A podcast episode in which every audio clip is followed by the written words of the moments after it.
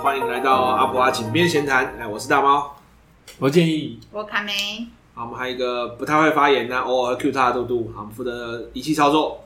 好，那今天就是有人突然就跟我们讲说，哎，今天主题来聊聊童年的创伤吧。好，那我们到底有什么样的童年创伤？我们先请这个想要讨拍的，有人有满满的创伤要，有人有满满的创伤想跟大家分享。其实。讨论这个主题有一个最重要的事情是说，有时候你对待你的孩子，或者是你在对待你的学生，你可能真的要注意，这真的在大人之间你会觉得没什么。但是如果有一个有一件事情啊，你从小时候甚至是幼稚园、小学能够记到现在，都可以对那个事件完全很清楚的话，那通常那是一个蛮大的创伤，就是耿耿于怀。哎，耿耿于怀。对啊，其实会聊这主题，我觉得我们问是我最近开始在反思一件事情，就是说。我怎么变成今天这样子的大人的？就是某些想法、某些反映情感、反映他人的方式，然后就会发现有些可能跟童年遭遇的一些事情有关，然后就会好奇说，大家童年都遭遇了什么事，让你们这些变成扭曲大人的家伙，今天是这副德性？我我们没有要承认自己扭曲啊，对，对，对，只是没觉得你是扭曲，所以会想要听听大家有没有这种，就是觉得童年让你觉得很痛苦，或是影响你人生，你觉得影响很大的一些。可能比较偏负面的经验，复杂的经验。其实上上一集我好像就讲过了嘛，就是我跑幼稚园被差点被丢在高雄的国父纪念馆那个。对对对，你那个就是很给我灵感，觉得可以聊聊这个。OK 啊，好。哎、欸，那那我们如果给你那个一个创伤评分，五、嗯、分就是说创伤到人生留下严重阴影，零分就是啊轻描淡写回到家吃个布丁就忘记的话，那大家觉得那个大猫上次讲的那个在。这个国父纪念馆差点被丢包的经验，然后透过白脸老师出来说：“你有没有认错？好了，我认错。”然后再带回家。他说：“那你帮他反省。”对。然后我不知道反省是什么意思，只是那个很像是玩那个左轮手枪二选一那种感觉嘛，压错就死翘翘。我那时候就觉得压错我就死翘翘了。对，你们觉得创伤程度几分？你说一到五啊？一到五对吧？我自己的话，对我来说可能有大概三点五吧，就是比。一般三可能三以下，我觉得就是比较轻微的。可是这个我是觉得会有机会演变成一辈子的创伤，但是也有机会可以带过的一个程度。我觉得大概三，因为我觉得至少后来是有上车的。就是你是说，如果他很笨的回答说“我不要，我不要反省”，他也不敢把我留在那边啊，不敢，不敢。也是对啊，所以所以一定最后会很上车啊。我觉得是至少还有一个。就是负责扮白眼的老师，他有来。如果如果这老师忘记出场演他的角色，可能就真的搞笑了。对，或者是另外，对啊，我觉得如果没有这个老师，只有那个黑脸的老师，然后他后来也让你上车，可是他没有做任何的，就是跟你在有语言上的沟通。我觉得对我来说就会是一个很大的创伤。但我觉得至少有一个老师负责做了这件事情。OK，有人，所以大概让我把它放在中间值。我自己感觉应该有三点八吧，三点八，现在比我多了零点三分，怎么有办法算？硬是要比你多零点三分，太会算。没有，因为既然这个事情可以被我记记得这么清晰，我是觉得，你说真的，我现在有没有联想到我有什么事情是被那时候种下来的因造成现在的果？我是觉得好像又还好，没关系，我们不要急，等下我们听别人的创伤之后，搞不好就有 feel 了。PTSD。嘟嘟也要给分吗？我觉得啦，因为如果是以我设想我是那个小孩，然后当下我如果打错，可能就要被留在那边，我觉得我的惊恐程度会到四分。哦，当下的惊恐程度很高，杜杜是那个受惊程度最高的。嗯、但我我是说，对我留下的创伤，我后来评估一下，是觉得。又好像没有到四这种感觉，真的吗？可是你后来展现出充分的对大人的一种愤怒，哎，就是应该不止这件事，对啊，哦，还有很多，我对大人的，对对，我对大人的愤怒太多了，太多了，而且那可能都是创伤哦。那我们等下可以来听看。那我先分享一个，好，那大家可以先边听边准备评比，这个你们觉得几分的创伤？就是我小学的时候啊，呃，其实到高年级的时候，成绩其实还算不错，然后人缘也不错，所以我小学的时候，高年级的时候，在班上比较算是那种。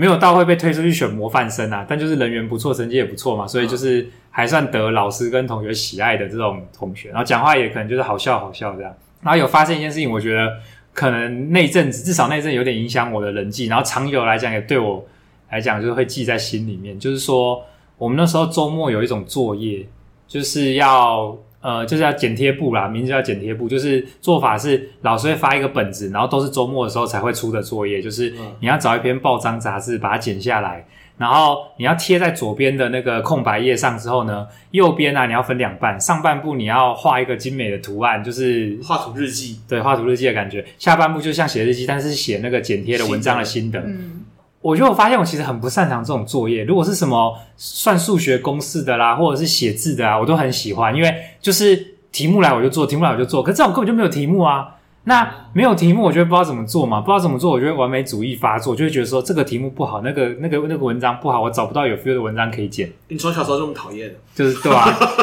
然后然后我就觉得这作业很难做，然后就会开始有点拖延。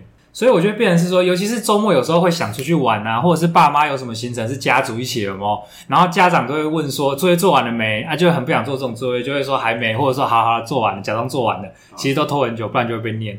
然后我曾经已经到了有几次的情况是很夸张的，是说就是可能例如说礼拜日跟爸妈回宜兰，然后回到基隆家里面的时候，已经可能晚上十点十一点要睡觉了，嗯、啊，就没有做这个作业，所以我是可能早上清晨的时候赶快爬起来躲进车，而且还不能。不能在房间做作业，因为如果被爸妈发现就会被骂。其实想想也很荒谬，我为自己的作业负责，早上起来做为什么不行？但是就不敢，因为已经跟爸妈讲说作业做完，所以要怎么办呢？我会躲在厕所，跪在马桶上，就是拿出我的彩色笔啊，我的工具，然后在马桶上写那个刚刚的那个作业。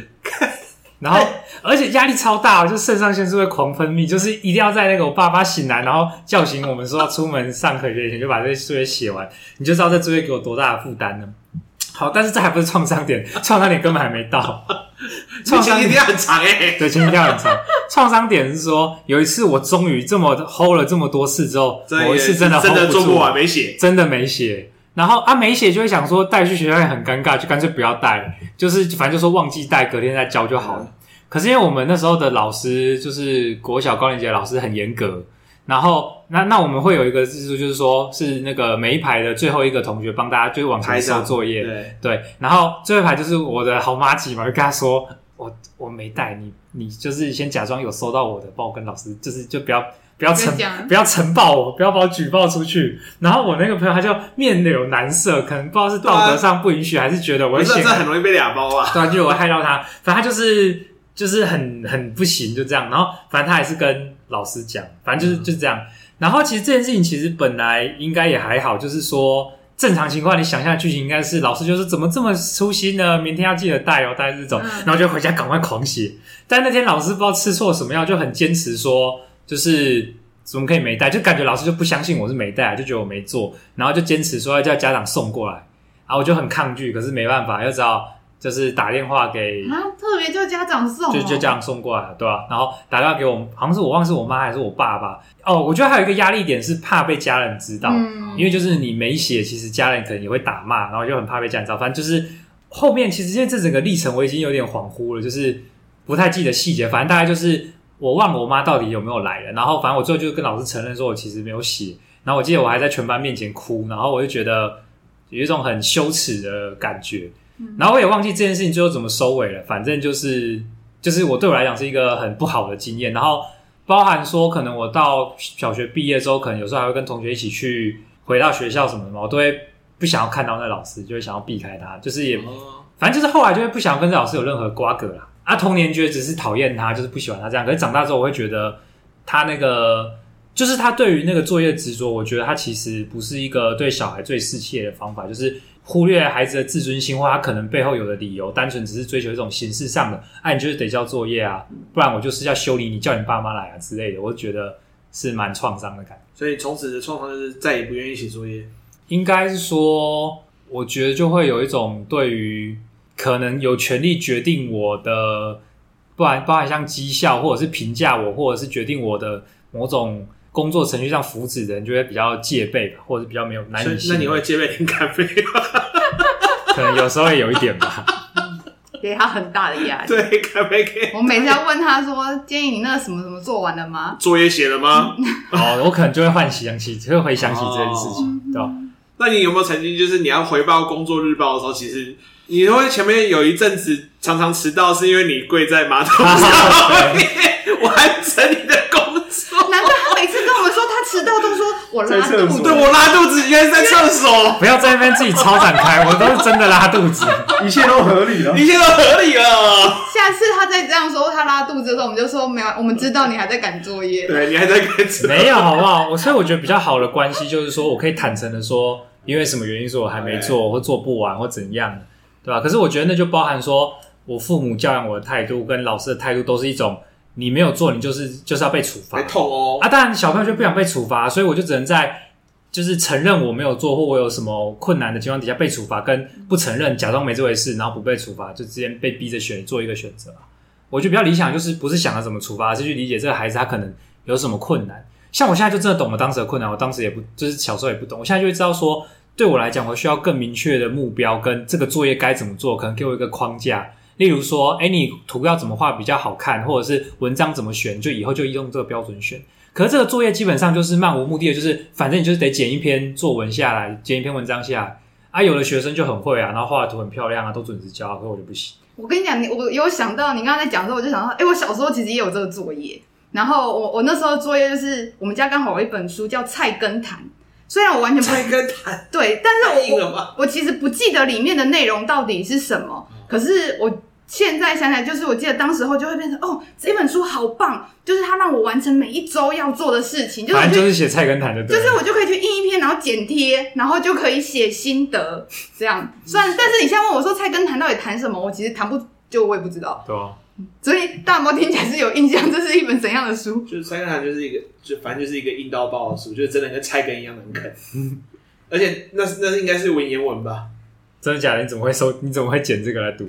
太硬了！我不知道我家有这本书，就我回回娘家之后还有看到，但是其实我也没有特别把它。我以前家里也有《资治通鉴》的。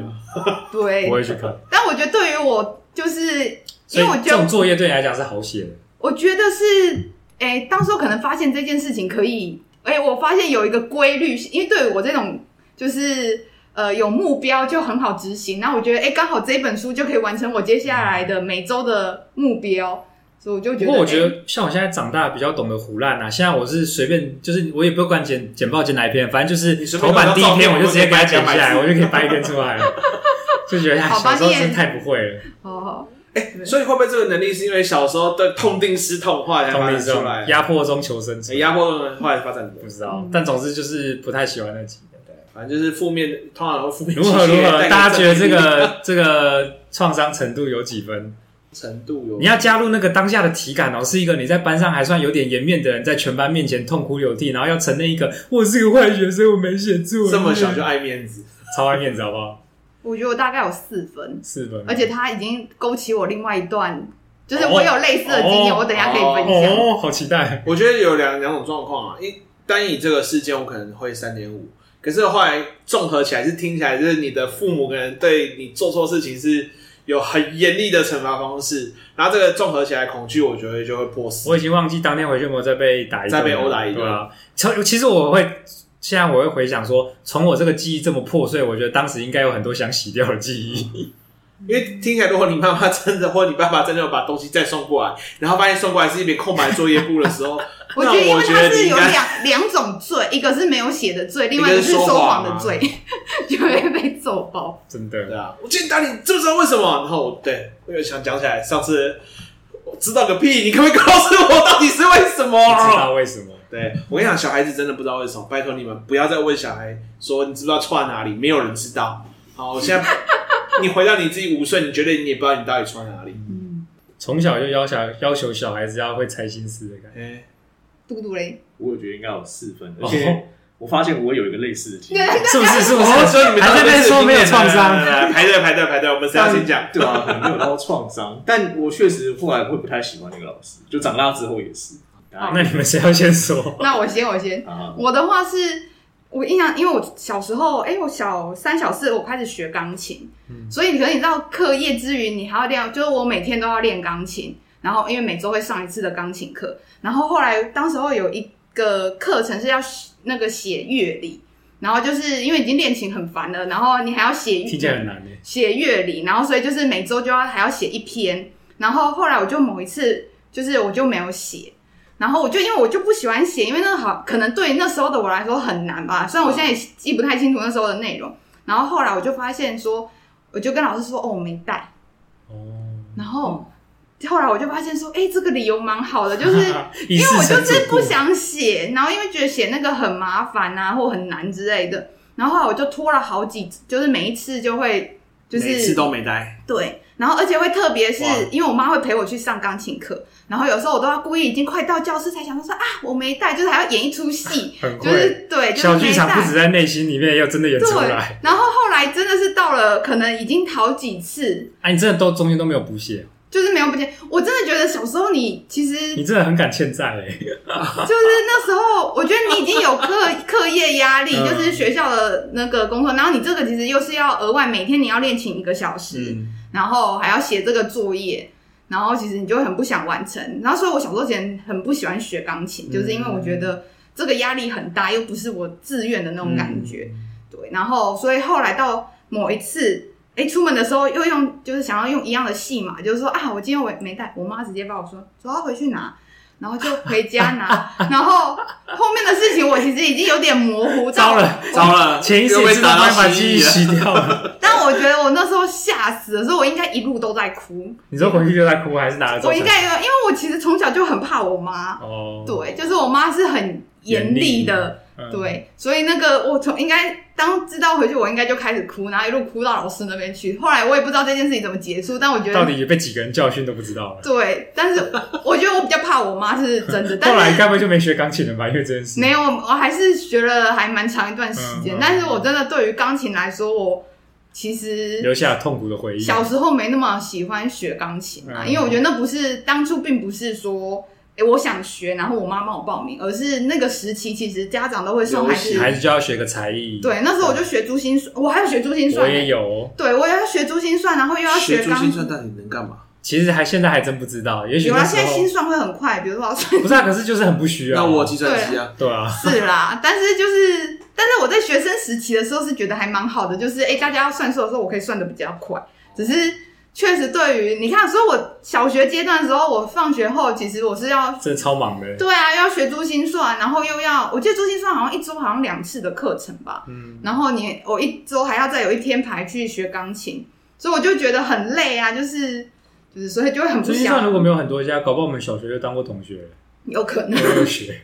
所以我就觉得，哎，对我来说，我就会觉得，哎，这些不是我自己想要学的，但是家长可能会告诉你说。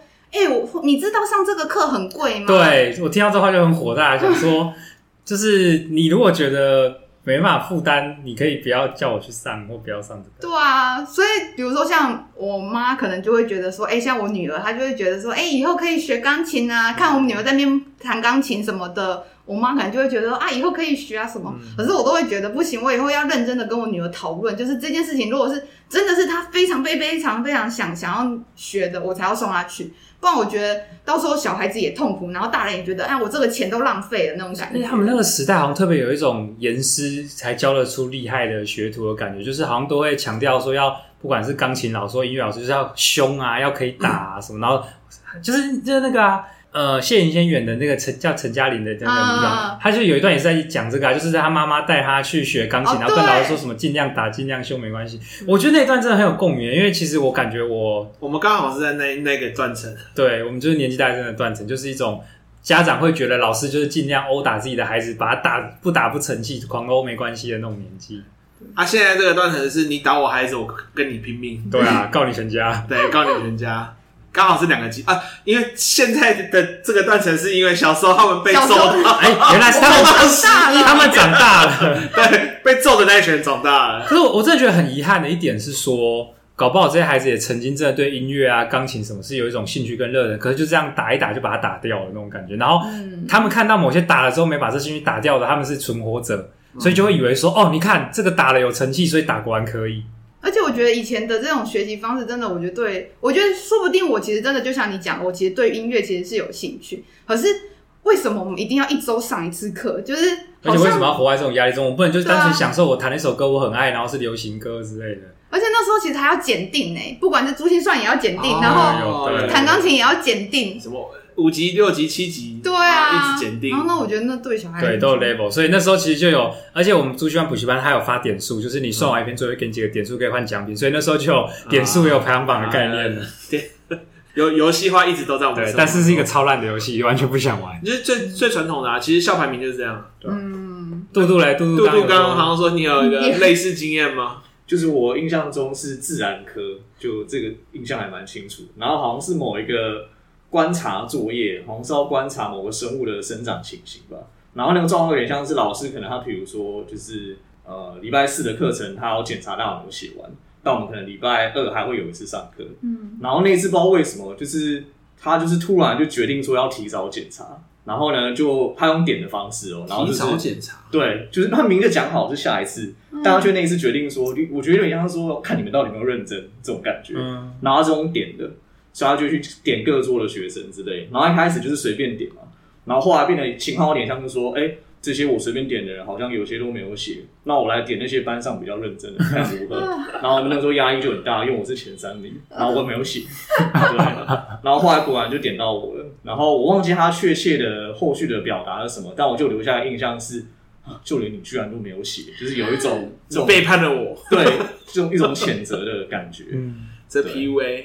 情绪勒索，我觉得就是有种在你身上贴了很多标签，就是哎、欸，你是那个好学生、资优生，哎、欸，那你还特别没有那个没有积极的完成你的作业，对，你居然还没有写，可是不是本来就还没到检查时间吗？到底想怎样？所以我就有点忘记那个情况，但就是这个情绪我是记得，就是有种特别被老师标注，嗯、然后说哇，居然连你也没写，这种让人失望的 feel。但是擅自贴标签，还要求你要符合我的期待，真的有够靠北。哎、欸，可是我我昨天有想到一点是说，如果要构成创伤的话，好像在那个当下不只是，就通常不是愤怒的感觉，通常是一种羞耻的感觉为主，羞耻比较多，对吧？像我那当时的那个记忆也都是充满了羞耻感。但我觉得那个时候也会有羞耻啊，就是我觉得也被灌输一种就是好学生应该就要怎么样，对啊对啊对啊，那我确实是一个好学生。就比起生老师的气，更多是觉得好像自己错，当下会觉得自己是错，但是现在回头看就觉得。对嘛？约定好的时间呢？对，对啊，明明就你自己想好的，为什么不知道约定呢？对吗？我跟你们讲这段，我好像反而比较没有，就是故意没写作作业，因为我我好像没有特地去上什么特殊的才艺啊。嗯、然后学校的作业，其实我反而是因为另外一件事情，是因为我一岁我就单亲，嗯，对，所以基本上我从小就是。就是只有爸爸没有妈妈，嗯、那你知道旁边人都会讲，旁边就跟你讲说，哇，你单亲哦，然后那你还可以这么独立，你很厉害，很好。反、嗯、反正就是他们所有的话里面都会透露出另外一股意思，就是你单亲，那你就是应该去当八加九那种感觉，就是你应该长歪，你应该混流氓那种，嗯、就是那种状态，或者说，哎、欸，就是你单亲还可以这样子，很厉害，不错。然后甚至当然有些人也是对我可能有比较多照顾，或者有些老师，可是你从话里面就会觉得有个压力，好像就是说。因为我单亲，所以我更要让自己不能学坏，嗯，不能混混帮派，不能怎么样，就是要把所有事情都自己处理好。对，然后我就想说，哦，好，然后我就一直都是朝这个方向去做，反正就是该写作业就写完，可能没有特别好，成绩可能不是特别高，反正单亲的状态都可以维持的很好，但是就会给自己很多压力，嗯，然后一直到。那个这件事情的话，就觉得一直到有一件事情有一点触发，是因为那个那什么，我爸再婚。那我爸再婚的时候，然后就是有一群我表哥表姐，然后我说他们大我十几岁嘛，还有姑妈嘛，他们说哇，你爸爸要不要再娶新的，就人家给帮你找了一个新的妈妈，那你开不开心？然后我那时候的印象就是啊，对，就是我是独立的人，所以我应该要能够对自己负责。然后我就想说，哎。也照他们平常讲话的样子，就开玩笑说：“哎、欸，也好像也没什么好开心的啊，要多一个人管我。”然后他们就全部都变脸了，就说：“你如果不管，我们都要管你啊！什么叫多一个管你？”然后就开始被屌车干屌一顿，然后就狂骂。然后我就觉得，我我本来开玩笑，意思是说，其实我就是一个一个独立会管理好自己的人。嗯、然后被他们骂，就是突然有一个群起围攻的概念。都喝酒了吗？哎、欸，我真的印象很深刻。哎，那句话一出来，就所有人都变脸。就在座的所有人，什么姑妈、表哥、表姐，还有我阿妈，全部都狂骂，就是觉得这些这样不行啊。那时候国一啊，那时候十三岁，嗯、不知道哎、欸，这个社会对单亲家庭预设你应该很叛逆，对他们的预设就是单亲的小孩就应该很叛逆，嗯，单亲小孩就是应该长歪，然后你很努力的要符合他们期待，会给自己很多压力，然后结果你好像做好了之后，今天你有妈妈，你要变成你要变成一个双亲的状态。你一个新的人进来，他们说：“那你要叫他阿姨还是叫他妈妈？”我说叫阿姨吧，我我妈妈这两个字我不太习惯，因为从这辈子没有用过这个词。嗯，他说可是就是他们虽然都会讲很开明的意思，就是比如说我爸爸爸要跟这个人结婚可不可以，或者是你要叫他妈妈还是阿姨，但是其实他们都很明显的把选项给你之后，你就会发现有一个选项特别暗，有个选项特别亮，还发光，还一直在闪烁。就是叫你赶快去点它那种感觉，嗯，可是那时候按了按了那个之后还会喷干冰哦，对，按了之后还喷干冰的那种感觉，跟反省跟不反省是大概一样的概念。没有没有，反省跟不反省是是两个一样按，我不知道他要选哪一个。当然，另外两个就是我自己知道我心里想要选哪一个，嗯，可是另外一边是已经亮到已经在发光，已经刺伤你的双眼，好像你要点它把它关关掉一样的感觉。感觉好像大家就会因为你的。呃，家人的状况，然后觉得你这个人应该要怎样？对，就是应该要这样。所以就是不管是学校老师，或者说外面遇到某些人，说啊，怎么没有跟你妈妈讲？啊，没有，我是单亲家庭。然后我是觉得那时候就觉得单亲家庭没什么。嗯、可是整个所有遇到的每社会上的每一个人都好像在表现出一种说，你单亲，你应该要好好当个坏孩子，你怎么可以没有长坏呢？嗯、对吧？这样的感觉超莫名其妙。对，所以交作业这件事情没有。好，作业都好好做了，真是个好孩子。好好做了。我刚才想说，我小时候对于这种作业没交，我也是压力很大。然后我记得有一次，就是放学后，我发现说我某件某个东西没有带回家，然后我竟然爬回学校，我试图想要爬窗进去学校吧。对啊，你是怎么爬回学校的？没有，我就是回学校，然后哦，那个我想要试图要去班上把我的作业簿拿出来。小学的时候啊。然后，但是，但你那你是大人带你去，还是你自己回去？我应该是自己回去，因为我妈后来五六年级，她就是我妈就在早餐店工作，所以基本自己上学。对，然后我就会是要想要去把教室的窗户打。我记得有一次好像刚好就是有一次，所以这件事情发生了不止一次。对，我记得应该不止一次，就有一次刚好窗户是可以开的，嗯，然后我就可以顺进进去，伸手去开门，对，开门，然后把我的作业再带回家。嗯然后后来再去的时候，就是下一次又发生那一样的事情的时候，我回去发现，哇塞，这次大家真的好好锁门锁窗，就是我进不去，然后我就觉得那个压力非常的大，好神神秘的压力。我想写作业，但我没办法就是从小没有好好学多元技能，就是我从小就会用卡片开门。好，好，那个部分我没有，但我就觉得像这种压力。就是对我来说是一直非常的大，嗯、因为后来我记得很深，比如说像穿错衣服啊，因为比如学校规定穿错衣服是感觉会被笑，很丢脸。我不知道，我其实也不太记得到底小时候有什么样的。看，因为通常指导应该是说，今今天要穿制服，就穿体育服。对啊，所以就是会有点丢脸，因为就只有你一个人穿的不一样，很明显的。但是我不知道，我从小我也。就是这个创伤过程，我其实已经没有什么印象，只是我很有印象是后来我在我前一个机构工作的时候，那时候我们会有周三制服日，就是我们全部都要穿那个某一件 T 恤。然后我有一次没有穿，然后我压力大到爆，然后就是已经我已经快到那个上班的地方，我还想说我到底要不要回去换衣服。然后后来我冷静下来想说，其实这件事情也没什么嘛，嗯、就是一次穿错衣服，嗯、然后有没有？而且你们又不是有什么活动是要。对，可是我那一次的我自己心里其实跑过了很多的，就是还是以前的事情，对经验累积起来。对，我就觉得，哎，我小时候因为可能就是像嘟嘟讲的，我们是好学生。所以可能特别会觉得说，你们应该要怎么样？学生包袱，你也是这一块的，好坏是啊，对不起，只有我不是，我没有好学生包袱。对，所以我就觉得，我小时候的那个压力其实有点超乎自己的想象，然后到现在可能，所以像有时候，比如说我帮你们工，我工作上出一些错的时候，我其实会压力很大，我压力非常大。对，对，就算我们没有责怪你，你自己都。所以我觉得上礼拜其实我就。吐槽一个，就是杜杜的课，我忘记帮他改时间。然后我觉得杜杜很贴心，就传讯息跟我说：“哎、欸，你别介意。”我就觉得其实这件事情我还蛮感动，因为我觉得不然在杜杜还没说之前，我其实就已经会给自己很多的责备，就觉得哎、欸，我怎么可以犯这种错误？然后我觉得感谢杜杜的贴心，还补了这一句话。那杜杜杜杜传话还是耶放假了。那那你有比较好吗？确实会让我就觉得，所以他今天早上在讲说，哦，他有一种放假的心情，我就觉得哦，还好他没有觉得说。就是让他觉得很困扰，啊、对。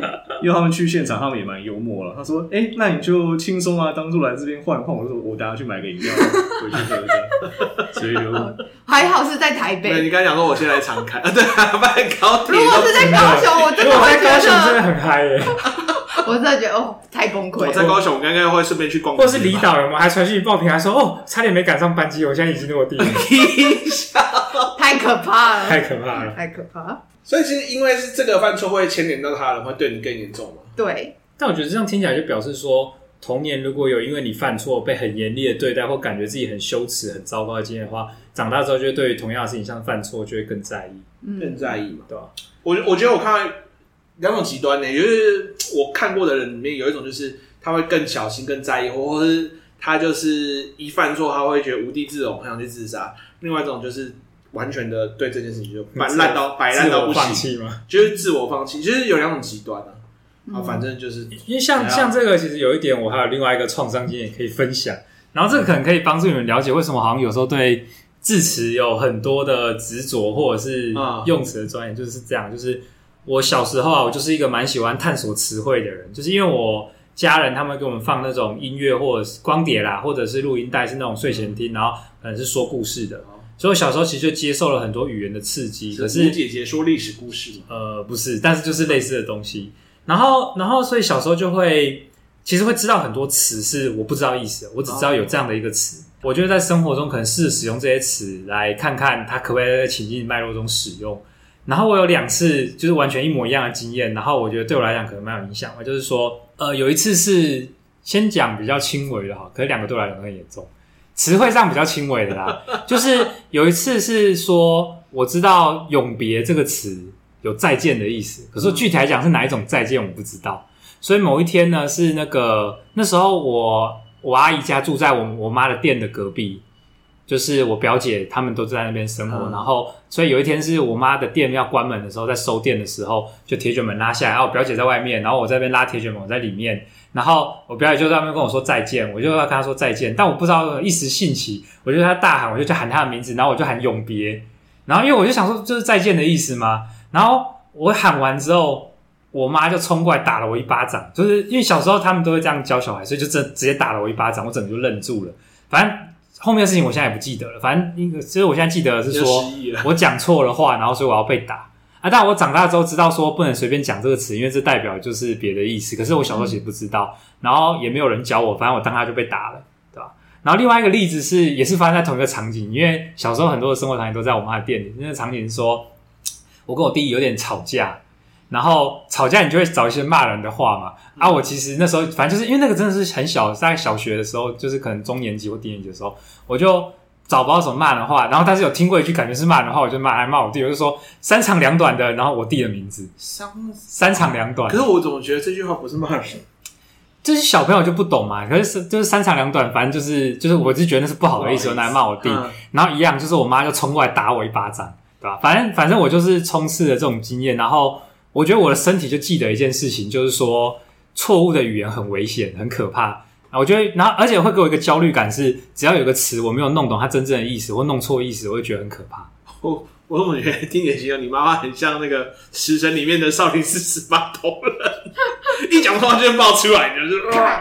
哎、欸，其实创伤会有个特性是说，它不是你的脑袋认知想想想，它是你身体会记得。我有一个很经典的，我自己知道，我长大会哑有点哑然失笑，但也觉得有点可悲，就是说我曾经有那种经验，是我妈没有要打我。她只在旁边，不知道什么事情，她手举起来，起来然后我是身体本能，我整个人就缩起来，就是我完全就是会很害怕，然后我就觉得这是我身体就是记得这些创伤的感觉，就是很危险、很可怕。就是心里的伤，身体会记住，没错。好像有一本书就是这个名字嘛，对吧、啊？那就是在讲那个创伤、童年创伤。嗯、那请问一下社工，如果你看到有个小孩，只要有手一举起来，会开始有防卫动作，直接通报家长啊？通报？我觉得一定要就是就是跟孩子好好聊聊。对啊，应该会怀疑他被家暴很严重吧？对啊，这其实真的。其实以现在角度来看，这确实符合家暴的定义。对啊，哦，对啊，所以这是我两次用词不慎惨遭殴打的记忆，嗯、我觉得对我蛮有影响，因为我到现在都很清楚记得，就是所以当下的那个要要求是来自于这个真的，你们谁要是字词听不清楚，我就赏你们一巴掌。因为我因为我使用字词，我会我反而是刻意用奇怪的字词啊，或者是比较白目的用法。例如说，我朋友他走了，说啊好，一路好走。真的，如果你有我的妈妈做你妈妈的话，你脸上就多了一个掌印。还好我没有妈妈。哎哎哎哎，这个，对，然后长大之后有两个妈妈，有点烦。如何如何？这个创伤度几分？这个如果你们觉得还好的话，我还有最创伤的。我觉得这个已经有到四点。我觉得打巴掌这个不管因为因为是巴掌，我觉得真的，其实长大之后我也觉得打巴掌很不行诶。对啊，我觉得那个真的会当场一定是傻掉哦，会傻掉。我其实有记得我当下的反应是，因为就是刚肯，而且像我弟那个是我跟他吵架，本来是有点生气嘛。我表姐那个我其实完全没有恶意，我就是一个很高兴，就是他跟我说再见，那我回他再见的心，所以被打一巴掌，我整个是整个呆在当场。我觉得打巴掌这个，因为本来好像就是说打巴掌其实就是伤害伤害不高，羞耻羞辱度十足。但不是打巴掌其实很有可能造成耳鸣还是什么的，有可能很大力的好，对啊对啊，不知道。可是我觉得他们那一辈可能打多了，他们都有技巧吧。我觉得我大概应该有个五吧。哦，已经满分了，满分了，这个很很不行。对啊，因为我妈小时候虽然会打，但我觉得最多就是爱的，就是打手心、打屁股。但是我们家至少不会打巴掌。我觉得打巴掌对我来说是一个，而且还少一个，你少一个重点是，他是猝不及防，就是他不是说他先骂，因为你讲的状况应该多少先骂你。对，你知道你哪里做错吗？有这句话吗？我什么都不知道，我什么都不知道。对，我没被问呢。反正那个状况下一定是先让你知道你，反正。不知道我哪里错，但只是我一定有错。嗯、然后手伸出来，然后就啪。可是他刚刚讲的状况是，我刚讲完，开心的说：“哎、欸，再见。”回头是啪，然后就翻一百八十度了，对啊。但从此之后，我就知道这个词不能用，敬语，敬语要增加一个，他不。但是你，你可能后来其实你也不太确定这个词到底哪里错在哪里。其实不知道，我觉得真的是到很后来，就是包含国文的造诣学习之类的，说哦，原来是这个意思来干。嗯嗯，你们呢？我刚刚说四点五，哦，你四点五，我觉得也是四点五。然后重点是那个巴掌。然后我小时候也有被赏过，啊、但我们家的状况是，就是我妈她会意识到那是错的，就她意识到她的情绪失控，所以她会，嗯、她会不会隔很久，她会立马跟我道歉。哦，所以我觉得可能就没有留下到太创伤。哎、欸，可是那那你们会很介意这件事吗？就是造成你们创伤的大人有没有跟你道歉？其实我很介意，我非常在意啊。可是我从来都没有收到过道歉。然后我觉得我变成是我心中有一股怒火，是它永远都没有消失，但是我自己用了一些方法把它隔离起来，就是我 always 对某些事情会很生气。确实，我觉得道歉应该是蛮重要的，道歉蛮重要的。但是其实讲实话，他们也不知道自己有错了。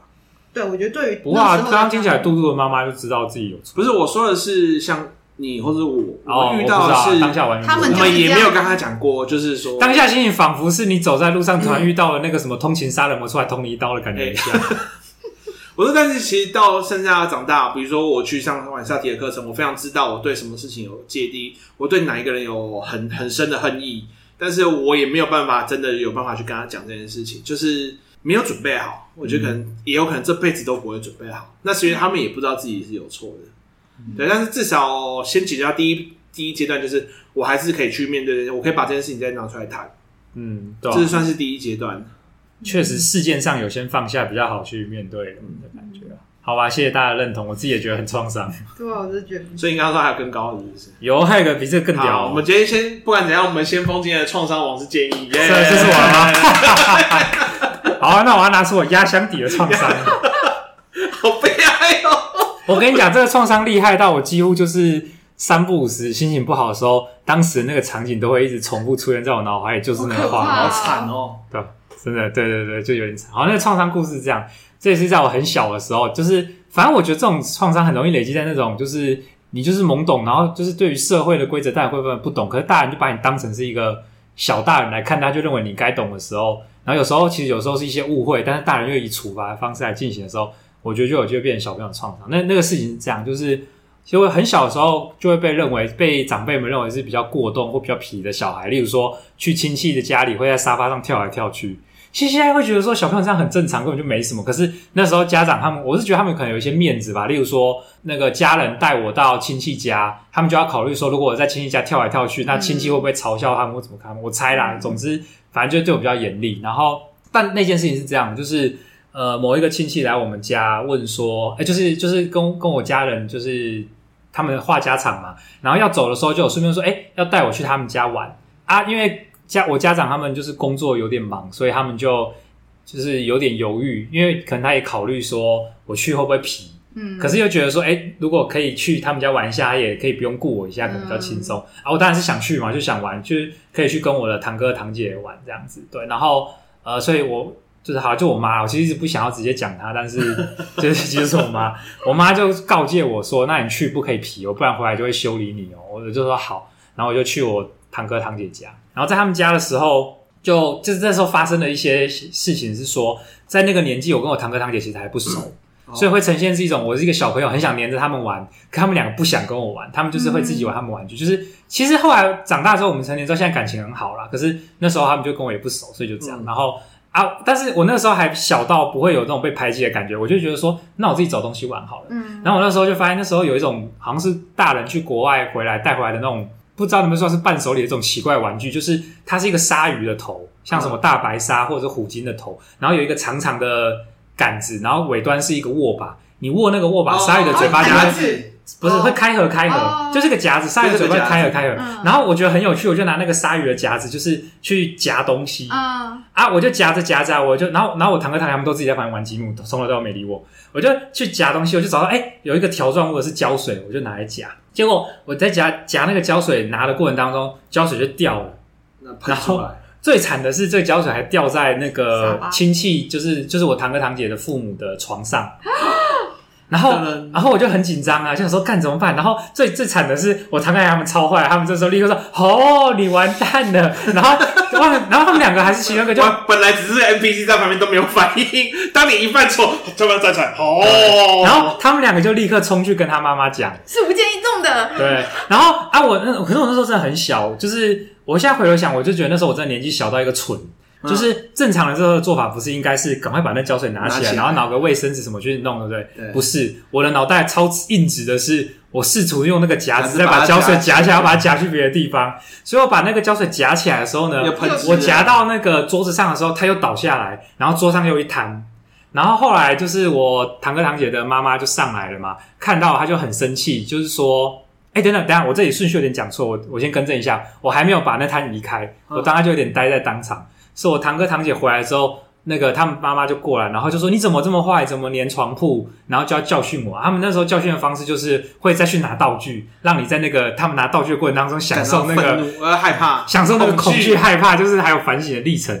然后所以就是他去拿那个要教训我的衣架的时候呢，我才做刚刚讲那件事情，就是想说啊，糟糕了，我做错事了，所以我要我要赶快修复它。所以要把那个胶水在移走的时候，哦、在大人眼里就是你还在我。对，所以他回来之后呢，他本来没发现，他回来之后，我堂哥还是我堂姐就注意到说这里也有粘到，然后他妈妈就更暴怒，就是说你这个孩子怎么可能坏成这样？就是我都已经说要教训你了，然后你竟然趁我去拿衣架的时候 还去粘，他们不是用玩的，他是说你去粘那个桌子。哦就是有种，就是小孩很调皮，故意捣蛋，然后还不怕人教训那种感觉。嗯，所以反正我就先被我的，就是我堂姐、堂哥、堂姐的妈妈，就是先，啊、那算婶婶，对吧？是婶婶，就是被打。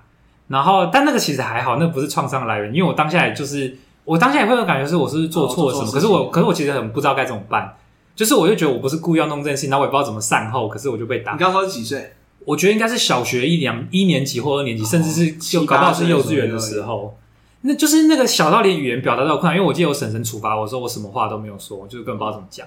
你像刚刚这种历程，你只要有点语言能力，你其实讲出说你的心意是什么，或是你为什么做这么做，其实可能就不会被处罚。好，反正这这也不是重点，就是真正的重头戏要来喽，各位，创伤的精华要来提供给大家了。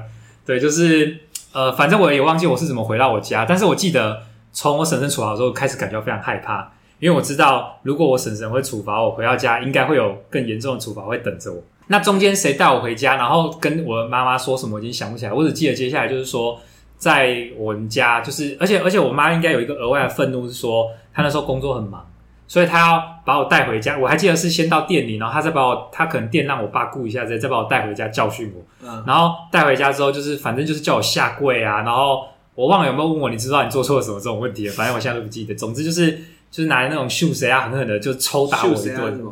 秀谁啊是一种就是上一代的那个精华的道具，就是它有一种艺术性，就是它拿来打孩子啊，会造成非常疼痛的感觉，是它是那种分分叉的树枝。哦，分叉，然后很有韧性，就很有弹性，就是哎、欸，我现在好像在教，枝条，现在教大家如何选购那个 殴打孩子的道具。所以它是那种枝条，是说它不是那种硬的棒状的，不会打到孩子真的受伤。我觉得 D N 上面可以放你的头像。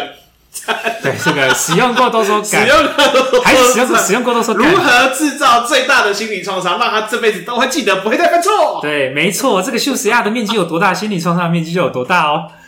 好，反正秀十鸭就是很适合拿来鞭打小孩，因为会很痛很痛，但是又不会留下痕迹，会留下很多痕迹，但是不会留下长久的伤害。哦，除了心理上，对。好，总之我妈就是抽打我一顿，然后就是反正我都跪着，然后就在那边哭啊，可能还是被骂干嘛的。但是我从头到尾其实都还是很困惑，还是不知道错在哪里。我知道我做错事，可是我不知道我为什么做错事，跟我该怎么弥补。对啊，我只知道我就是只是想要玩，然后就变成这个痛苦的结果。啊，我猜可能从我的婶婶那边的说法也会是说。就是他做这个，就是故意去粘床啊，然后他要打我的时候，我还继续去粘桌子。反正可能从我妈的耳朵听起来就是故意的，自己的孩子很超叛逆，超叛逆，对，已经进入叛逆期。然后可能又会有面子的问题，是可能其他的家长或家族的人会怎么看？反正他就是很很愤怒的，就是打我。然后最后的那个结果，我觉得是创伤的环最重要的环节，是我永远记得那个画面，就是说，呃，我妈要回去工作了，所以反正他就回去，然后。他也没开灯，所以我就一个人跪在家里面的客厅，然后灯全部都是暗的，只有外面就下午的那个阳光也不怎么明亮，隐隐透这样一点。然后我一个人就在那个昏暗的家的房间，就一直哭，一直哭。然后我也不知道哭到什么时候，嗯，就是就是我永远都记得这个画面感很强烈。然后你也不敢站起来，是不是？就不行啊，就是被罚跪啊，就跪在那边。哦，他是他有跟你讲说你过去跪着吗？对啊，我已经忘记我最后是谁，因为如果站起来的话，就是他们上来看到，可能会被打、被骂什么之类的。反正就是这样的一个历程，然后这件事情我其实永远都没有办法忘记，至少现在没有忘记啊。然后其实事情我本身还好，可是那个画面感就很像刻在我脑海里面，是人生的某些时候感觉到漂泊啊、被遗弃啊，或者是类似的痛苦感的时候，我就会一直回想起那个那时候的那个家的那个画面。有没有超过五分的创伤感啊？厉害吧？值得创伤的压箱宝吧？不是啊，因为我觉得如果是我。因为刚好我我觉得你好像跟我刚好在两个极端，就如果是我，我应该已经离家出走。就是其实我我真的个性有一点像浪人性格啦，就是我真的会一个人四处漂泊，所以我就觉得说，啊，干你都这样子了，我他妈就走了，啊，嗯、我就自己想办法活下去。我反而就觉得，干我跟我比起来，我可能觉得巴掌更更创伤。我觉得这创伤还有一个点是创造一种身体的恐惧，是不然我前面讲的其他例子啊，当时的我真的不知道是怎么回事，我只知道。事情就是会变坏，所以我后来就会养成一种弥漫的恐惧感，在人际关系当中，就是会 always 觉永远都觉得关系最后都会变坏，或者是关系中好好的状态下也可能会发生某些状况，使得对方突然翻脸之类。我会，你刚刚让我想起来一件事情，我好像小小学也是要一二年级的时候，因为那时候就很就是反正就是会拿零用钱嘛，那就是自己我零用钱就餐费了，反正就是每天就是可以自己吃饭，然后反正就自己把所有事情都弄完了，哎，也是自己洗澡，反正。就觉得哎呀啊，感觉活着下去。我那时候就心里突然有一天在想到，嗯，如果我每天都有收入、都有钱的话，我是不是没有爸爸也没差。我小学我就已经这样想过了，就自己也活得下去。就是我觉得好，我是不是有钱，我就可以自己就可以活下去了。嗯嗯，所以从那时候就已经做好准备。所以你们俩真的是在不同的状况。对，因为他可对他来讲，他可能是很害怕被遗弃或什么，嗯、但我是好像随时都已经做好要剩下一个人的准备。这感觉是讲说逃避依附的孩子跟焦虑依附的孩子怎么养成的两种方式。各位家长学起来吗？如果你们希望这两种孩子的话，就照这种方式教就对喽。我觉得建议的这个创伤经验对我来说已经是一种超乎我的想象了，就是可以超过六分的吗？就是我很难想，因为像比如说在亲戚家被打、被处罚这件事情，对我来说也是一个不太。在我的家族里面不会发，因为通常都是自己家孩子自己管教，不太可能是。应该是跟你爸妈讲，然后跟你爸妈处理，对不对？对，所以我就觉得，哎、欸，这个经验对我来说已经是呃不曾发生过的事情，已经很难想象。然后在家里又这样被胡乱打一顿，我就觉得哇塞，这个真的是超过我的经验值太多了。其实像我现在比较有这种某些教养的 sense 的话，其实我会觉得那个当时的自己或那个孩子可能需要是说，至少有一个大人是愿意听他说发生什么事。可在那过程当中，我堂哥堂姐当然不懂，然后他们的妈妈或我的妈妈，其实这过程当中没有人试图真的理解我说为什么会发生这样的事，你怎么了？然后没有，就是，所以我觉得我为什么记得，其实不是被打，或者是前面他们的表情或什么我都不记得，那些我都糊掉了。我唯一记得就是。有一个房间只有我一个人，然后是昏暗的，然后就是很可怕的那种感觉。而且我觉得那遗弃感，然后孤单的感觉，我觉得会非常的恐惧。对啊，那多多觉得几分？我觉得应该也有五分吧。就是我是满分的话，因为我们家也是偏向那种，就是亲戚可能只会稍微表现出这个不太不太舒适，或是觉得。有点介意的感觉，然后可能我我爸妈就是主要是我爸，他可能就会说回家你就知道了。这话这话超可怕，超可怕，就是回去就知道，就是从听完到这句话开始，一直到家里这段时间都是你的恐惧期。对，而且我印象很深，就是说发生在那种过年的时候。哦，过年就要讲吉祥话，要有礼貌，然后要做好事之类，不能让别人生气。然后可能就是突然做一个什么事情。就吉祥话讲错 啊，讲是没三长两短之类。对，就是本来要讲寿比南山，讲讲成驾鹤西归啊。就想说驾鹤应该是仙人吧，然后就会突然就是把我带到旁边，然后说回家你就知道。哦，还要，而且知道真的很狠的是说直接毁了你接下来一整个晚上的过年。对，就是想着这件事情。本来还在跟表哥玩，然后已经臭到不敢玩了，好可怕。我在想说，我还有一个分，就是我想，但是在你的你讲完之后，后面就当然是，当然是要分享一下，我们要把那个太重的创伤感洗掉，然后一个比较最好是讲一个创伤，但是有美好收尾的经验。那因为我我会想要讲这个创伤，是因为它连接到我小时候的经验，然后因为我女儿刚好上礼拜发生了类似的事情，然后所以我马上能够理解，就知道怎么解决这件事情吗？对，哦，就是因为我小时候有一次跟我表姐妹，就是大家出去玩嘛，然后我印象很深是那时候在厕所，然后。就是那个机台，就是一边会卖卫生纸，一边会卖卫生棉。对。然后那时候我不知道为什么，我好像之前去过还是怎样，所以我就依稀印象说，哎，那边应该就是卫生纸吧，我就很有把握的跟大家讲。可是那时候我其实应该很小，所以我其实根本不知道卫生棉是一个什么样的概念。然后掉下来的时候发现是卫生棉，然后大家就一种嘲笑，说：“哦，这个给你用啊，还是什么之类。”但是对我来说，我那时候只有感觉到说这是一个不错的东西。嗯然后我觉得就被大家嘲笑，很羞耻，对，很羞耻。然后所以这件事情让我印象很深，哦，对。然后到，然后那这件事情讲回来是我女儿那一天，然后我们去那个大卖场，反正就要买东西。然后我妈就说，给我女儿说，哎，你今天可以挑一样零食。然后她就在挑，然后就说，哎，她要想什么？然后一开始我们就看，想说，哎，她给她挑，她可能就买个小饼干啊，然后糖果什么的。我们还在研究说，哎，巧克力不能让她选。然后后来她就说：“诶，她本来想要这个，后来就说，嗯，这个不要好了。”然后他就突然指了那个乖乖桶，然后他就说：“我要这个。”然后我们全部人就大笑。但是因为我们是觉得这个反应很可爱，嗯、可是我们其实就是不是要呃嘲笑嘲笑他，只是觉得他的反应很可爱。然后因为我们大家就是几个大人都笑了，然后我女儿就马上就哭了。然后我当下我马上立即想到说，这其实就跟我小时候的经验其实很类似。他解读到这个笑是嘲笑，嘲笑羞耻感。对，然后所以他当下马上就哭了，然后我就赶快抱过去抱抱他，然后跟他说：“哦，那个我们先不要买这个，然后因为这个要很多人吃，等你生日的时候我们再买跟大家分享。”就在开始跟他解释这件事情。嗯嗯，对。然后到后来，因为后来他其实就一直呈现在这个情绪里面，然后后来我们因为我们当时。呃，有想说，哎、欸，还可以推荐他买另外一个玻璃饼干，就是他平常自己喜欢吃的。嗯嗯、然后我就带着他去挑，然后就拿到那一包。然后我就说，那你跟阿妈说你要买这个。可是他的情还在情绪里面，我妈马上又讲说，嗯，再哭就不要拿。哎，这时候哎，来添乱，超级添乱啊！然后我当时就想说，不行，我女儿听到以后，她情绪就会又有点点，就是又开始觉得很难过，所以我就赶快帮她转移注意力。嗯就是跟她讲说，那我们就买这个，你放到篮子里面，然后就开始转移注意力，说，那我们再去看看什么东西啊？就是赶快帮她化解她的这个情绪，嗯、对，避免这件事情变成我我女儿的创伤。只是我就觉得说，哎、欸，这种真的很小的事情，可是对于某些孩子来说，真的就会刻在心里，就会觉得这个很害怕被嘲笑。对，而且孩子的内在的回路还不像我们已经了解这么多的其他人的心理、其他的这种社会的脉络，他们其实是很直接的就接受到一种感受到的情感，嗯，对，那是很强烈。所以想说跟大家分享，虽然不像你的创伤那么剧烈，可是我觉得这故事很好，因为我其实从你分享，我有想到一件事情是说，如果要说遭遇这件事情跟它延伸对我来讲带来的痛苦有什么价值的话，就是。我会知道说，如果其他的孩子，不管是我教养的对象，或是我自己的小孩，有可能陷入这种处境的时候，我就有可能可以成为那个，嗯，可以协助他们的大人。我觉得这蛮重要的。嗯，我觉得就是长大之后，我们在学对话沟通技术啊，就像或者是家族治疗、萨提尔的东西，我们才回想到，其实小时候有很多事情。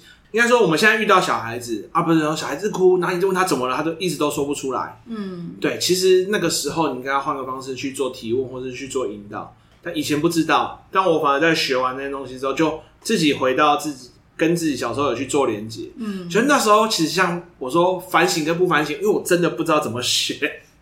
对，所以那时候不回答。其实我前面已经熬了很长的时间，一直没回答。嗯，但是最后就是没有办法，就是说蒙着眼睛选一个就对了。对，然后就发现哦，原来他们其实根本就不知道要怎么应对。嗯，所以我觉得你问不出的答案，你不要一直用相同题目再问一次。请你换一个词语，因为重点是比较像是你的词语，他听不懂啊。我蛮喜欢我朋友，就是菊君老师，还有跟我讲过一句话，他就说，他说可以，是现就是有创意的人啊，都是幸存下来的孩子。就是不管你以前是受过什么样的创伤，但如果你最后还是幸存下来了，你还是能够保有自己的创意，那你真的是一个非常有价值的人，对某种生命的韧性。对，我还活着。好。那时间应该也差不多了，我们就这一集有满满的创伤陪伴着大家。这一集是不是收听的那个标题要写个警告标语？警告标语，对，未满十八岁，应该不是这种警告吧？应该说心灵脆弱的请斟酌听。哎，心灵脆弱的请斟酌听。你有什么样创伤，麻烦请直接投稿粉砖，我们下次会把它念出来。真的吗？我们会这么做吗？没有啊，你你愿意投，我们都愿意回应你们的那个啊东西啊。好的，希望大家都有被好好对待。嗯，啊，尤其是如果你现在家里有小孩，或者是你是担任老师，嗯、不管你是国中老师或是小学老师，我拜托你们，就是真的是求你们了，嗯，要记得这件事情，它很重要。嗯，今天就到这边为止啦，那大家再见喽！我是大猫，我是介意，我是凯梅，我是杜杜，拜拜。拜拜。